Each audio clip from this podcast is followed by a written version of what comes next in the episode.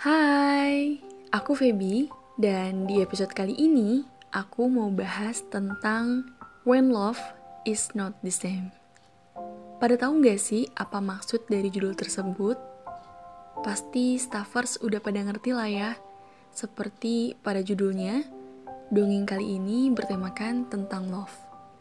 Sebagai remaja, pasti kita sudah pernah merasakan apa itu cinta Staffers pernah gak sih ngerasain jatuh cinta, bahkan sampai patah hati sekaligus? Pas banget nih, aku mau bahas perjalanan cinta dari seorang staffers yang sudah sharing tentang pengalaman cintanya melalui sosial media kami. Jadi gini, SMP itu adalah salah satu masa terindahku. Karena di SMP inilah aku menemukan cinta pertamaku. Di sekolah ini banyak sekali kenangan yang telah aku buat mulai dari kenangan manis hingga kenangan pahit. Aku adalah siswi kelas 8 yang bertemu dengan seorang laki-laki bernama Abim. Abim ini adalah di kelasku di SMP. Aku bertemu pertama kali dengannya di salah satu eskul sekolah, yaitu marching band dan juga OSIS. Marching band ini adalah salah satu ekskul terfavorit di SMP ku dan di dalamnya banyak sekali anak-anak hits. Awal ketemu Abim itu waktu acara pelatihan marching band dan kebetulan aku adalah ketuanya. Aku diberikan kesempatan untuk melatih anggota yang baru masuk. Salah satunya adalah Abim. Sebelumnya aku tidak kenal dengan Abim, tapi Abim bilang dia sudah kenal denganku dari salah satu temannya. Tak lama, aku dan Abim saling berkenalan, dan kami sudah mulai asyik mengobrol sambil latihan marching band. Malam harinya, Abim tiba-tiba ngechat aku. Awalnya dia menanyakan seputar marching band. Aku membalas chat Abim dengan penuh semangat dan juga rasa senang. Gak tau kenapa, tapi aku ngerasa nyaman aja gitu ngobrol sama dia, walaupun baru kenal dua hari. Ya, sekitar semingguan lebih aku selalu chatan bersama Abim. Kita saling memberi kabar satu sama lain tanpa adanya ikatan. Mungkin ini ya yang disebut dengan masa PDKT saat remaja. Kami menjalankan hari-hari dengan rasa sangat bahagia dan berbunga-bunga satu sama lain. Sebelum mengakhiri chat pada malam itu, Abi mengatakan kalau besok pulang sekolah, tunggu dia di kelasku dan jangan pulang dulu. Aku pun mengiyakannya. Tentu aku sangat deg-degan dan sangat penasaran sekali dengan hari besok. Akhirnya hari yang ku nanti pun tiba, yaitu pada hari Senin, tanggal 2 Maret tahun 2016. Waktu sudah menunjukkan pukul 13 WIB dan bel pulang pun berbunyi. Aku menunggu Abim di dalam kelas untuk menemuiku seperti janjinya semalam. Beberapa menit kemudian, Abim terlihat berjalan dan memasuki kelasku. Abi menyuruh teman-teman yang menemaniku untuk keluar sebentar dan hanya aku dan Abim yang berada di dalam kelas. Tak lama, Abi menyatakan perasaannya kepadaku secara langsung di dalam kelas dan disaksikan oleh banyak orang dari luar kaca kelas. Teman-temanku berteriak histeris dan sangat bahagia menyaksikan kejadian itu. Abi menyatakan perasaannya dan menembakku dengan memberikan setangkai bunga dan sebuah coklat kesukaanku. Aku sangat kaget dan Wajahku merah ketika Abi menyatakan perasaannya kepadaku.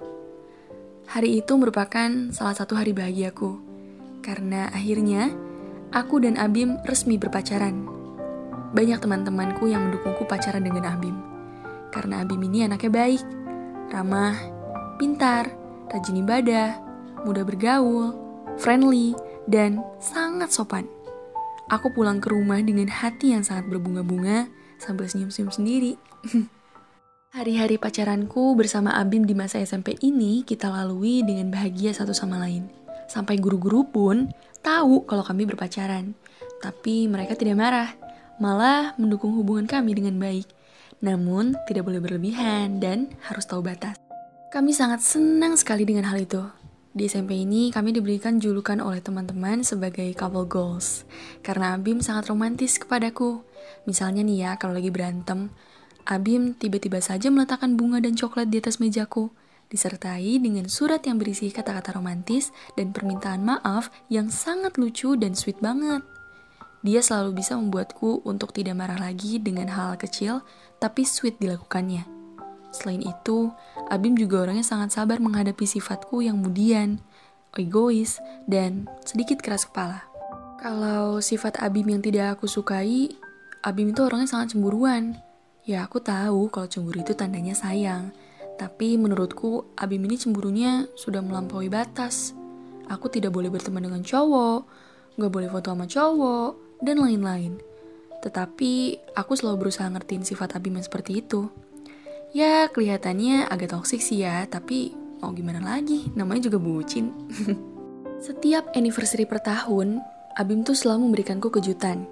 Misalnya membelikanku baju, jam tangan, bunga, coklat, boneka, dan pastinya surat yang di dalamnya berisi dengan kata-kata romantis yang dibuat Abim dengan penuh rasa kasih sayang dan cinta.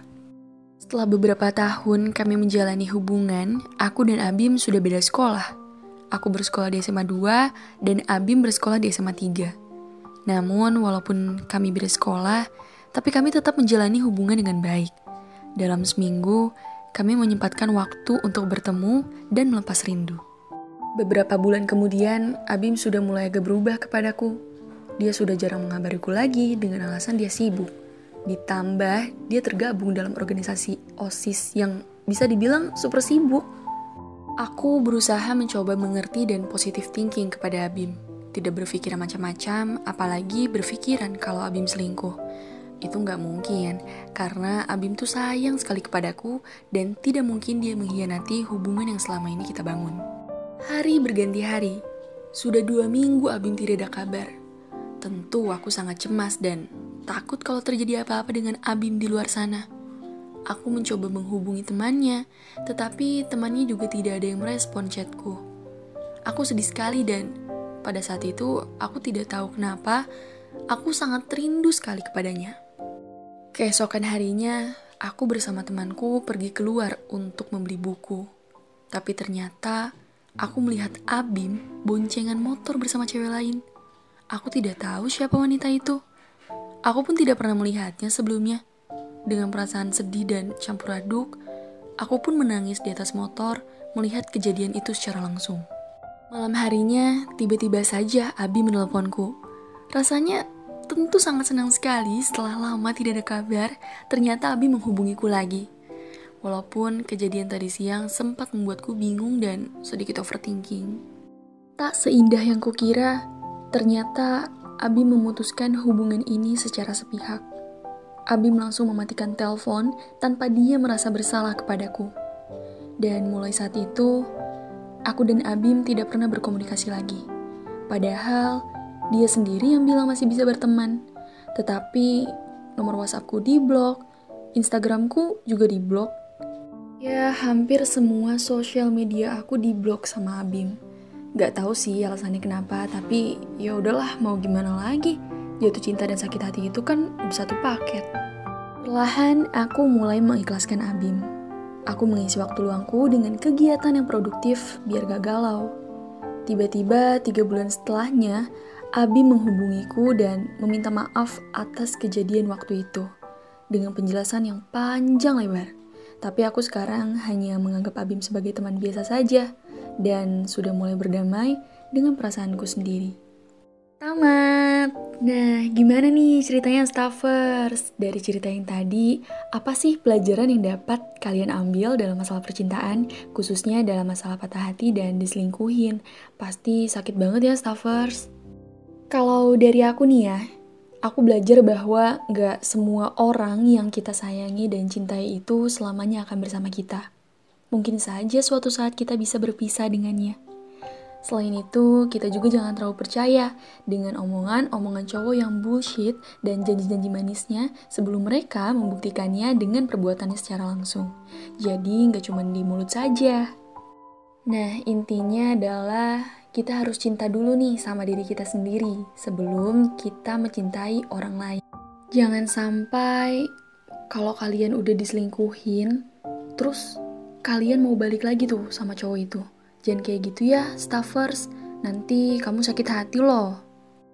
Mendingan kita fokus on myself aja dengan cara kita mengikuti beberapa kegiatan yang produktif, terus juga yang memotivasi kita untuk jadi pribadi yang lebih baik lagi. Tenang aja, jodoh gak akan ke mana kok, tinggal tunggu waktu yang tepat aja. Oh iya, buat kalian yang udah berani jatuh cinta, kalian juga harus berani sakit hati ya, karena jatuh cinta dan sakit hati itu udah satu paket. Nah, jadi gitu staffers. Terima kasih ya sudah mau dengerin podcast kami. See you di episode selanjutnya ya. Bye-bye. Hai, aku Feby dan di episode kali ini aku mau bahas tentang When Love is Not the Same. Pada tahu nggak sih apa maksud dari judul tersebut? Pasti staffers udah pada ngerti lah ya. Seperti pada judulnya, dongeng kali ini bertemakan tentang love. Sebagai remaja, pasti kita sudah pernah merasakan apa itu cinta. Staffers pernah gak sih ngerasain jatuh cinta, bahkan sampai patah hati sekaligus? Pas banget nih, aku mau bahas perjalanan cinta dari seorang staffers yang sudah sharing tentang pengalaman cintanya melalui sosial media kami. Jadi gini, SMP itu adalah salah satu masa terindahku. Karena di SMP inilah aku menemukan cinta pertamaku. Di sekolah ini banyak sekali kenangan yang telah aku buat mulai dari kenangan manis hingga kenangan pahit. Aku adalah siswi kelas 8 yang bertemu dengan seorang laki-laki bernama Abim. Abim ini adalah di kelasku di SMP. Aku bertemu pertama kali dengannya di salah satu high school sekolah, yaitu marching band dan juga OSIS. Marching band ini adalah salah satu ekskul terfavorit di SMP ku dan di dalamnya banyak sekali anak-anak hits. Awal ketemu Abim itu waktu acara pelatihan marching band dan kebetulan aku adalah ketuanya. Aku diberikan kesempatan untuk melatih anggota yang baru masuk. Salah satunya adalah Abim. Sebelumnya aku tidak kenal dengan Abim, tapi Abim bilang dia sudah kenal denganku dari salah satu temannya. Tak lama, aku dan Abim saling berkenalan, dan kami sudah mulai asyik mengobrol sambil latihan marching band. Malam harinya, Abim tiba-tiba ngechat aku. Awalnya dia menanyakan seputar marching band. Aku membalas chat Abim dengan penuh semangat dan juga rasa senang.